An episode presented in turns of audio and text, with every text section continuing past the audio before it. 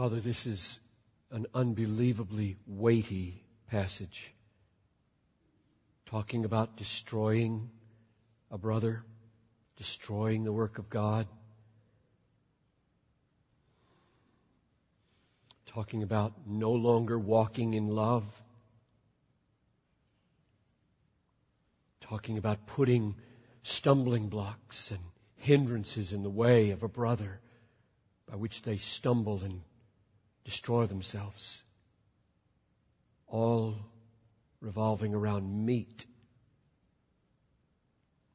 vegetables, days, wine. This is strange, and so God, I pray for your help. I pray for our church, Lord. Oh, may we listen. This, is, this, this chapter has almost no hearing in the American church. It is so out of step with the way evangelicals feel and think. I just plead with you that we would hear what is here. We would discern what is here, Lord. We would be an alien people, exiles, sojourners, thinking another way, marching to the beat of another drummer. So help me, Lord, get it right. For the sake of your sheep that you've called me and, and others to feed in this flock, I pray. In Jesus' name, amen. Romans 14 is a call to all Christians, but especially to the strong, to love each other. You see that in verse 15? If your brother is grieved by what you eat, you are no longer walking in love. So this, this chapter, just like chapter 12, just like chapter 13, and now chapter 14, is an extension of the application of the mercies of God received in verses 1 and 2 of chapter 12, bent out horizontally to become love in the church. It's all about how do you love each other? How does chapters 1 to 11 of Romans get fleshed out in churches that love each other? And the issue here is, verse 2, one person believes he may eat anything while the weak person eats only vegetables. And you would think, well, that's a, that's not a big deal. We can manage vegetables and meat. And, and this chapter just vibrates with seriousness of heaven and hell over meat and vegetables. One person thinks it's wrong to eat meat. Maybe meat offered to idols. Another person, free in Christ, I don't think it's wrong to eat that meat. I'm gonna eat it. And Paul says, let everyone be persuaded in his own mind. But then the issue is, how do you deal with each other? How do you relate to each other in a church when you disagree about things like that. And the weight of this chapter is so remarkable because how we relate about unimportant things proves to be a mega important thing. That's the surprising thing in this chapter. So how do you love? He's, he's already said it numerous times in verses 1 to 13. The one we closed on last time was verse 13 let us not pass judgment on one another any longer. So there's one way to love. But rather, let us judge. Want to judge something? Judge this. Never to put a stumbling block or a hindrance in the way of a brother. So no judgment, don't despise, and watch out that you don't do something that becomes a tripping point where he tumbles into destruction. That's what these verses are going to say in just a few minutes. Very ominous, very serious these words are. Don't put a hindrance. Don't put a, he's on his way to heaven. Looks like he's on his way to heaven. And you as a brother have been died for. He's been died for. Looks like he's been died for. So join Christ in getting him to heaven. Don't go the other way and make it harder for him to get to heaven with stumbling blocks and hindrances by the way you use your freedom about food and about days and about wine and so on. So what does Paul, uh, in verse 14 now, state as the assumption that helps explain how big this issue is? That's where I'm going. Verse 14, I'm arguing is now an assumption that he wants to make explicit because without it, his seriousness is just not, it's not going to make sense. So listen to what this assumption is, verse 14. I know and am persuaded in the Lord Jesus that nothing is unclean in itself. That's the apostolic persuasion. I know nothing, and he's talking meat, vegetables, wine, days. He's not talking adultery, stealing.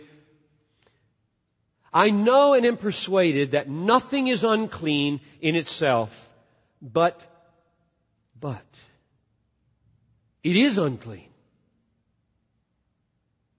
for anyone who thinks it's unclean. You see what he's explaining? He's answering the question, Paul, how can eating and drinking be such a weighty matter when you yourself know that all foods are clean?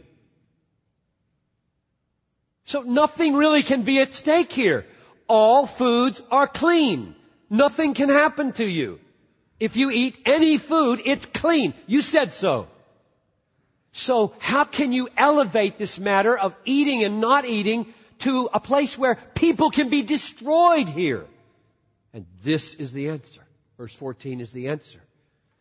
The foods in themselves are clean. But if for whatever reason you believe eating these is wrong, then when you eat it, you are defiled. Your conscience is contradicted. You have acted against what you believe to be right.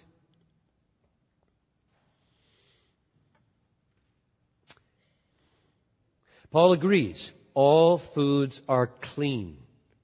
That's his deep conviction. I know and am persuaded in the Lord that nothing is unclean in itself. He knows that for several reasons. We learn them from elsewhere. We know it because he believes Psalm 24, because he quotes it in this context in 1 Corinthians 10, where he says, the earth is the Lord's and the fullness thereof. Therefore don't give any thought to the kind of meat you eat. It's okay. He's arguing from an Old Testament. The earth is the Lord. So he's putting Bible underneath this. Or he could have gone to the teachings of Jesus where in Mark 7:15 Jesus says, "Nothing by going into man defiles him." And Mark comments in verse 19 of Mark 7, "Thus he declared all foods clean." So Paul's conviction is yes, all foods are clean. You'd think that would just be the end of the deal, right? That's just the end of the deal. Let's just all get on board. Shape up. Come on, all you picky legalists. Come on, let's just shape up here. They're all clean. And that's not the way Paul thinks about these disagreements. But, he says, it is unclean. All these clean foods are unclean. You see this at the end of verse 14? It is unclean for anyone who thinks it is unclean. The clean food becomes unclean for me if I believe it is unclean when I eat it. Now what in the world does he mean by that? In what sense does it become unclean? How can it hurt me? How can this be a problem when you said it's clean? He answers this question and explains it in verses 22 and 23. So let's go there. He's explaining the dynamic of how clean food is in fact defilingly unclean for certain people. Clean food becomes unclean, defiles, indeed endangers your soul. Verse 22. The faith you have keep between yourself and God. He's talking to the strong here. The faith you have keep between yourself and God. In other words, don't flaunt the faith that makes you free to eat all foods. Don't flaunt the faith that makes you free to eat all foods. Enjoy that freedom. Enjoy it. You don't need to show off and push your freedom onto others who don't have the very same conscience you do. Keep it between you and God. You're free to eat this meat. You see some others around you that are hung up on this meat. You don't need to go pushing into their lives with this freedom of yours. Keep this faith that frees you to enjoy your liberty in Christ, keep it between you and God. Don't get pushy here and mash your convictions into other people's lives because you're gonna run the risk of destroying them. And we'll have to talk about how in the world that is. He continues, verse 22, Blessed, blessed is the one who has no reason to pass judgment on himself for what he approves. That's the goal, isn't it? Let no one be pressed or enticed or pressured into eating what he doesn't approve of eating. That's the great danger in this, in this chapter, is somebody has a, a conscience qualm and then somebody else doesn't, and they begin to pressure them, whether by example or words, to begin to do what their conscience says, don't do that. How blessed are those who don't condemn themselves and judge themselves for doing what they do. In other words, how sweet is a clear conscience. I hope you see how this chapter is elevating a life of conscientiousness about as high as it can be elevated. Your not acting against your conscience is about as high a duty in this chapter as it can get. Verse 23 carries on the explanation. Paul shows that the realities of conscience and faith now yield the issue of sin suddenly at the end verse, the last verse, we realize, whoa, whoa, whoa, whoa, wait a minute, Paul. You said all these foods are clean. Let's not talk about sin here. These are clean foods. Let's not talk about sin here. And sin comes on the table. Why? Let's read verse 23. But whoever has doubts is condemned if he eats. Because the eating is not from faith. For whatever does not proceed from faith is sin. So now you've got perfectly clean food, which it is a sin to eat. When you don't eat it, from faith. Because your conscience is saying, no, no, I don't think so. And you do it anyway.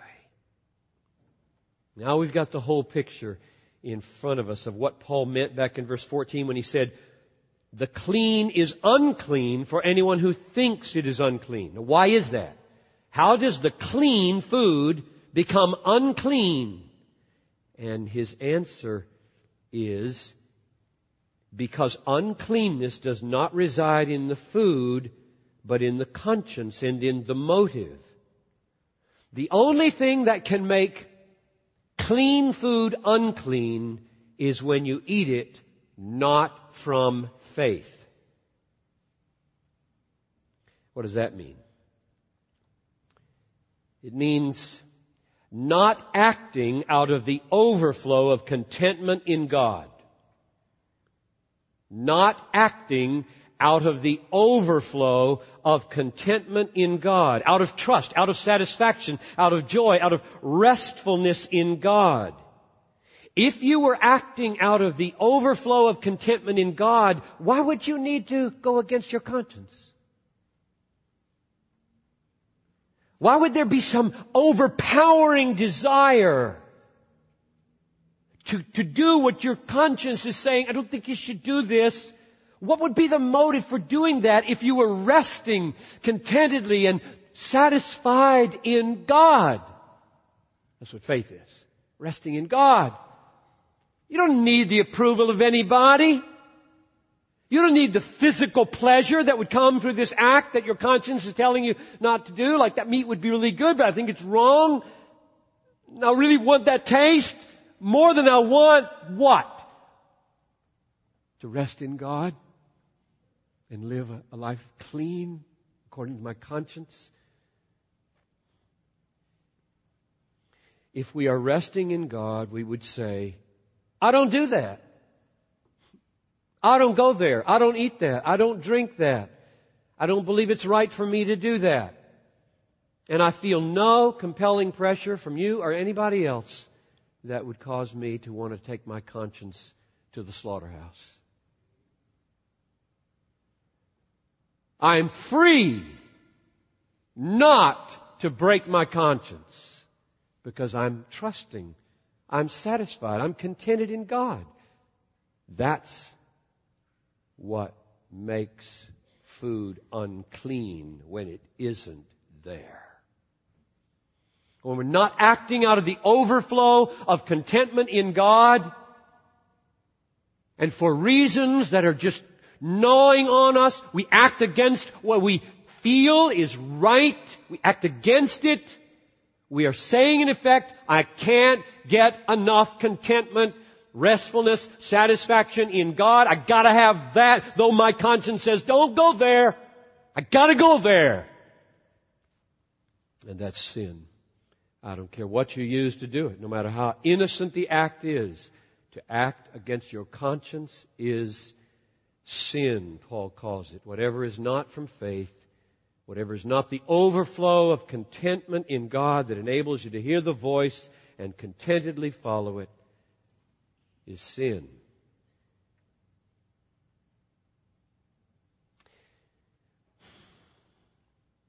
Do we want somebody's approval? Do we want the physical pleasure? Now, I find this very illuminating when you reflect on the nature of Christian morality.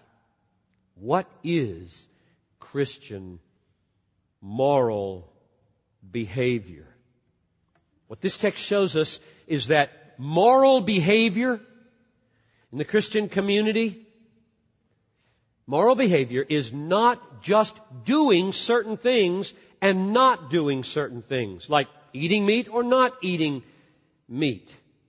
What matters, what, what makes an act moral is whether we act from faith. I hope you see, I hope you feel how penetrating this is in enabling you to navigate your life in a way that is pleasing to God. And it doesn't have mainly to do with which of the things you do, but why and how you do it. Eat or not eat. Be fully persuaded in your own mind. But when it comes to faith, get that one right. Be contented in God so that there's no overweening pressure and craving from some idol out here to make you cross your conscience. That's not faith working. That's unbelief.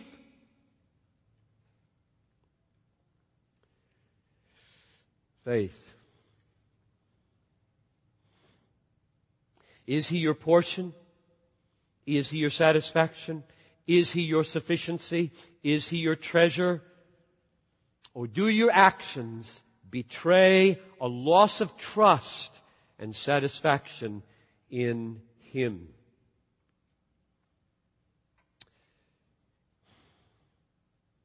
Now I think we're ready to hear the full force of what Paul thinks is at stake in Romans 14. I think everything's in place now that we can begin to understand the amazing seriousness of what is at stake namely the destruction of the weaker brother and even ourselves. And when I say destruction, I mean hell. I mean perdition. That word destroy occurs twice. Verse 15. For if your brother is grieved by what you eat, you are no longer walking in love. By what you eat, do not destroy the one for whom Christ died. Verse 20. Do not, for the sake of food, destroy the work of God. God is doing something in that person's life. Don't destroy it. Those are mighty strong words. And the natural meaning of those two words, destroy, both of them, is final destruction.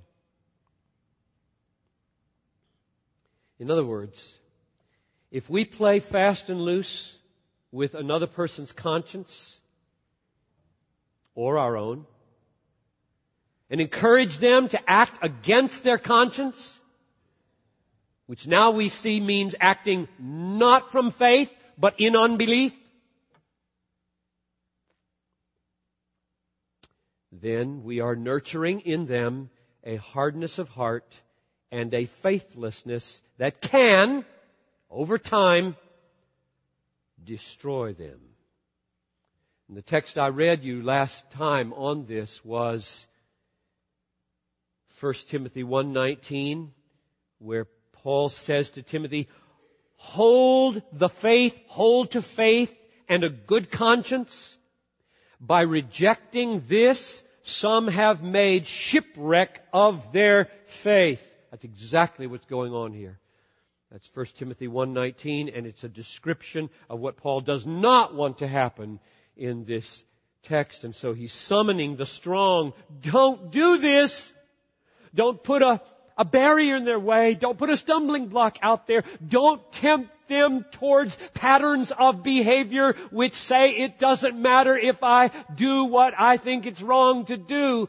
Don't go there with these people because you can destroy them. They make shipwreck of faith.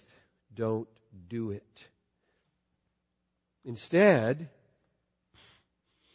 like I was trying to say at the communion table, or which I'll say again now for those who are here Lord's Day morning, when Christ dies, there are two things he does. One is to liberate us from sin, and the other is to make us the servant of other people's getting to heaven. That's what he wants to happen here. Don't put a stumbling block. Act in love. Help them get to heaven. Don't help them get to hell by your flaunting of your liberty in front of their weak conscience. Now, how does Paul provide an added incentive to this. And he does it in verse 15 by referring to Christ dying for the weak brother. So let's go there. Talk about that for a few minutes. Verse 15. If your brother is grieved by what you eat, I think that means if your brother is made miserable with a tormented conscience because you've enticed him to do what he believes is wrong? That's what I think grieved means here. If your brother is grieved by what you eat, that is, if your brother is made miserable with a tormented conscience because you've enticed him to do what he believes is wrong to do, you're not acting in love. And then he says, by what you eat, do not destroy the one for whom Christ died. Now, how does that add intensity and weight to the motive to love the brother and help them get to heaven, not help them get to hell. How does that statement, Christ died for this man, how does that work in your mind? I think it goes something like this. Christ says, I gave up my life to save your brother. Can you give up a little freedom from meat? I think that's the way, that's the way it's supposed to work in your brain. I gave up my life to save your brother. And you, you want to flaunt your little, your little freedom at his peril? Or, put it another way, Christ sacrificed his blood to bring the brother to God. Will you sacrifice a little food to bring him to God? Help bring him to God? Or put it a third way, Christ surrendered infinite freedoms and infinite rights. Christ surrendered infinite rights to die for your brother and will you not surrender your little right and freedom? All foods are clean. Paul said so. Who am I to be bound by another person's conscience? That's not love talking. Which means we got two souls imperiled here, not just one. So I'm suggesting that the way Paul is motivating with the death of Christ is not by drawing attention to the fact that the death of Christ secures the brother so that we aren't needed in getting him to heaven. Paul doesn't draw any attention to that at all. He's died for, so he can't perish, so you, didn't, you don't need to worry about him. That's totally not the argument. On the contrary, getting to heaven, now I'm going to go back to the Lord's table. Getting to heaven in the New Testament involves the use of means. This is what the evangelical church, I think, in America, by and large, hardly ever thinks about. We've got this mechanical notion of eternal security. You pray a prayer, you sign a card, you do something, and then it's mechanical. It's like a vaccination. You get a vaccination, and now you're inoculated against hell. Nothing has to be done as a means to get you to heaven. It's all you need. Vaccination. That's not the way the New Testament thinks at all.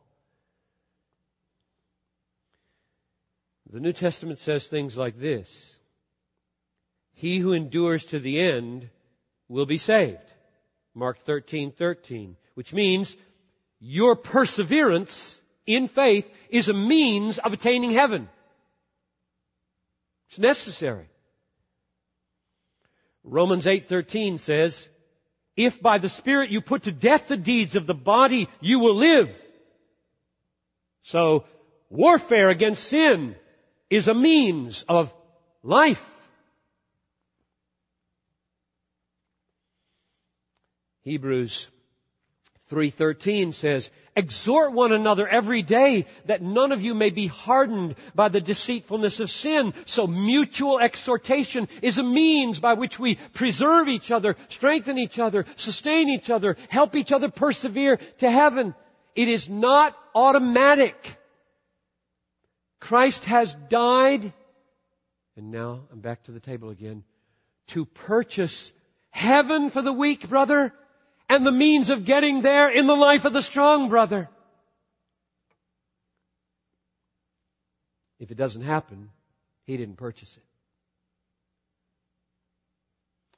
Christ died to purchase these means and make them effective. You, strong brother, are the means and focus of this text. The strong brother is viewed as the means of helping the weak brother get to heaven or helping him go to hell. That's the way the text talks. Christ died to make your love effective in helping the weak brother persevere. So the cross not only purchases the faith of the weak, it purchases the faithfulness of the strong. Christ died for your brother. Your love in his life is blood bought and the evidence that he's bought and you're bought. Your love sustaining him is the evidence. He's bought and you're bought. Look how God is preserving and straining and, and maintaining the, the faith and the love which he bought with his own blood. Your love is the life, is his life. Blood bought. Your sacrifice of freedom for his conscience is blood bought. Love him. Love him. And so work out the effectiveness of the cross in saving him. Prove, prove that by your extension of Christ's love, Christ did indeed die for him. Prove that.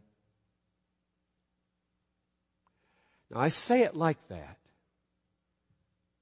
Prove by your becoming an extension and instrument in the hands of the crucified Christ, prove that Christ died for your brother by extending the means that Christ bought to get him to heaven. Prove that. The reason I say it like that is because I am deeply aware, as many of you are, of Romans 8.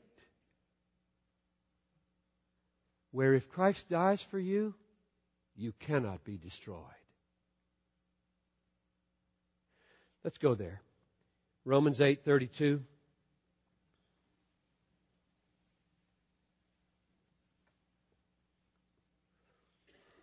He who did not spare his own son, but gave him up for us all, now that's Christ dying for us,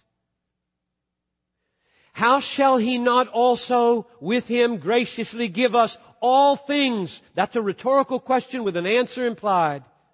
Let's put the answer in. He who did not spare his own son, but gave him up to die for us all, must and most certainly will give us everything that pertains to our salvation. That's what verse 32 means. If Christ has died for you in this sense, you cannot perish You cannot perish. Verse 33. Who shall bring any charge against God's elect, for whom he has just now died in verse 32? Answer, no one. Why not? It is God who justifies.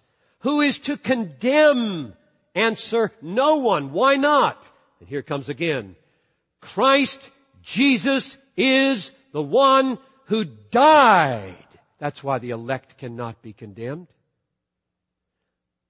The elect cannot be condemned because Christ died for them and He does not die in vain for His elect. There's no wasted blood at Calvary for Christ's elect. So, when Paul says, do not destroy the one for whom Christ died. I think he means you regard him as a brother in Christ, and you should. He's made a profession of faith. He's in the church. He has some evidences of grace on him. And so you believe that Christ died for him, so you should believe that. That's the way you should think about him. So don't destroy him, this one who in your view was purchased by Christ. Prove, prove that by your extension of Christ's love to him, that he is died for, that you will not put a stumbling block in his way, that you will be a means to his perseverance. Prove that he is died for in this effective way that we have read about in Romans 8. Don't go the other direction. Why would you do that?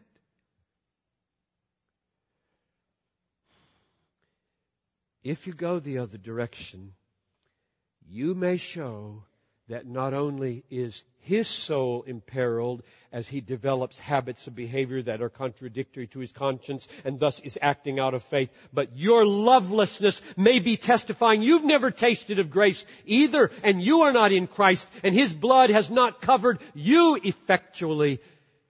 It may be spoken over both of you if you are not careful what 1 John 2:19 says. They went out from us because they were not of us. Because if they had been of us, they would not have gone out from us. But they went out from us that it may be clear they were not of us. And woe to you if that is spoken over your soul because you become so loveless that you prefer your liberty to the weak brother's life. Woe to us if we strong, whose consciences are clear to eat anything, just burst through life with no loving thoughts about what effect this may have on anyone. So Bethlehem, I just plead with us not to put any stumbling block in the way of a brother.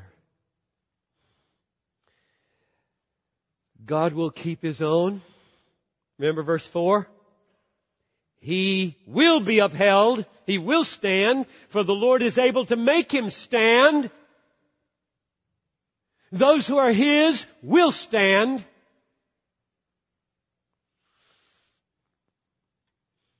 But you don't know who they are in the end, who the false brothers are, who are those in this room who are now doing the religious thing, and in 10 years they're going to be 10,000 miles from God. You don't know who those are.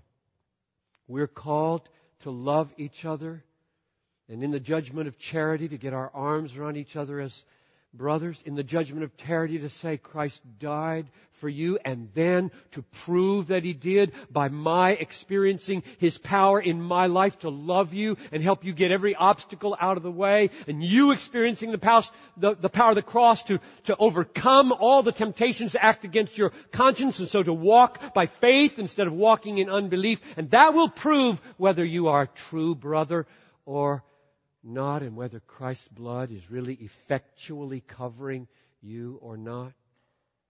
Oh, Bethlehem.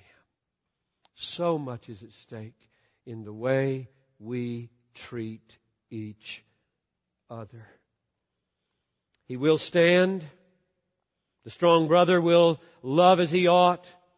The death of Christ will have its trophies.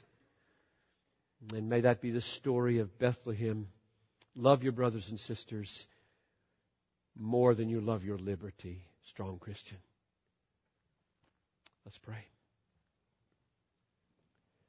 Father in heaven, there are strong and there are weak in this room. And I love the truth of this chapter that strong and weak are not moral categories for Paul. Morality emerges by how the strong and the weak treat each other. It's not wrong to be weak. It's not wrong to be strong. It's not right, only right to be strong. Let everyone be fully convinced in his own mind. Morality and sin come into play by how we handle our weakness and handle our strength. That is amazing. Oh God, make this a serious church, I pray. Help us to walk out of here in a few minutes with an eye to every brother and sister and how we might remove obstacles to heaven and strengthen the life of faith for the strong and for the weak.